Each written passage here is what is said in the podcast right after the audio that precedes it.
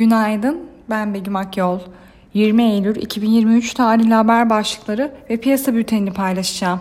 Şimşek, New York'ta yatırımcılara Erdoğan ekonomi yönetimine tam destek veriyor mesajı verdi.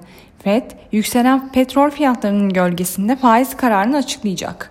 Bankanın faizi sabit tutması ancak yıl sonuna kadar bir faiz artışı için açık kapı bırakması bekleniyor. Öncesinde 5 ve 10 yıllık ABD tahvil getirileri 2007'den bu yana en yüksek seviyesine çıktı. Çinli bankalar Çin Merkez Bankası ile uyumlu şekilde referans temel faiz oranlarını sabit tuttu. ABD Hazine Bakanı Yalın, Japonya'da yeni müdahalenin oynaklığa karşı yapılması halinde sorun yaratmayacağını işaret etti.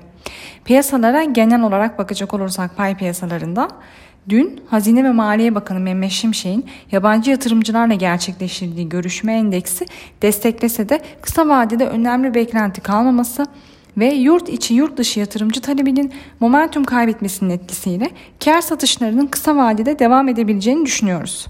Bununla beraber yüksek enflasyon ve negatif reel faiz ortamının devam etmesi ve yeni ekonomi yönetiminin ortodoks politikalara geçiş ve normalleşme adımlarını sürdürdükçe sert geri çekilmelerin alım fırsatı yaratacağını düşünüyoruz.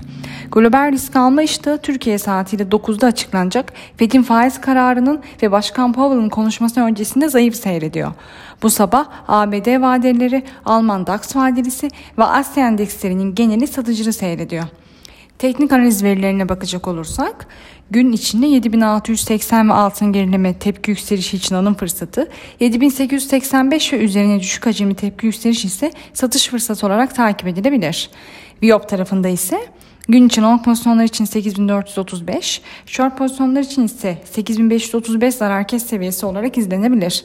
Borsa İstanbul ve endeks kontratının güne sınırlı pozitif eğilimle başlamasını bekliyoruz. Kazançlı günler dileriz.